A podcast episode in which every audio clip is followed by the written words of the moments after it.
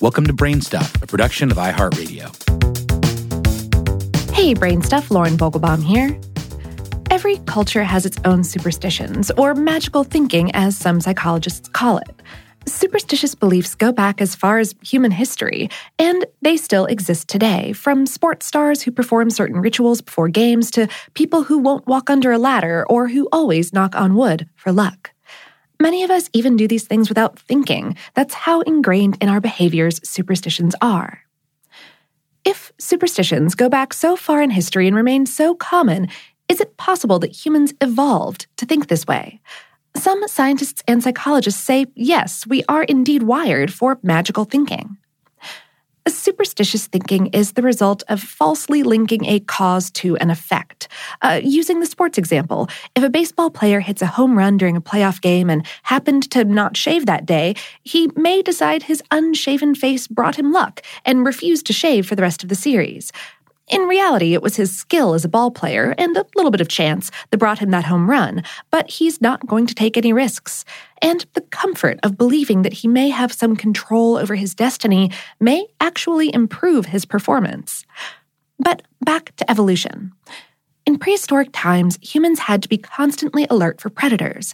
The sound of rustling in the grass, for example, might signify an animal or enemy preparing to strike. On the other hand, it could just be a breeze.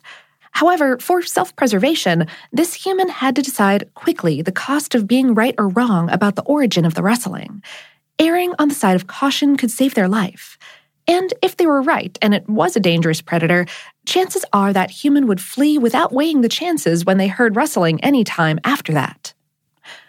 Further, if multiple signals preceded the arrival of a predator, such as a full moon, our prehistoric friend might also make the false association that a rustling sound during a full moon definitely meant a dangerous animal was in the vicinity.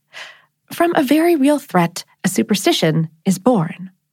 Our brains connect the dots in a situation whether or not it's logical, and we adapt our behavior accordingly. Even other animals besides humans are superstitious.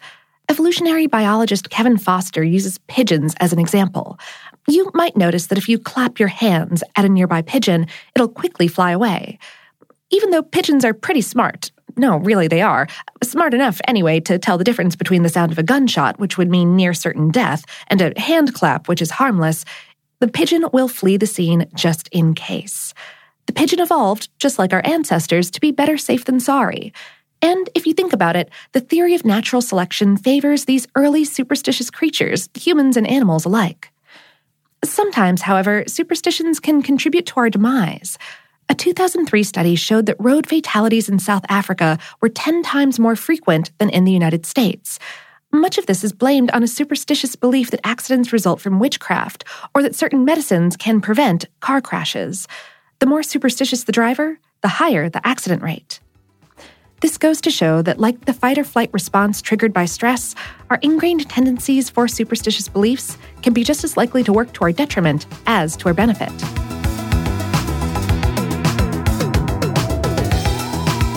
Today's episode was written by Deborah Ronca and produced by Tyler Klang. Brainstuff is a production of iHeartRadio's How Stuff Works. For more on this and lots of other evolving topics, visit our home planet, howstuffworks.com. And for more podcasts from iHeartRadio, visit the iHeartRadio app, Apple Podcasts, or wherever you listen to your favorite shows.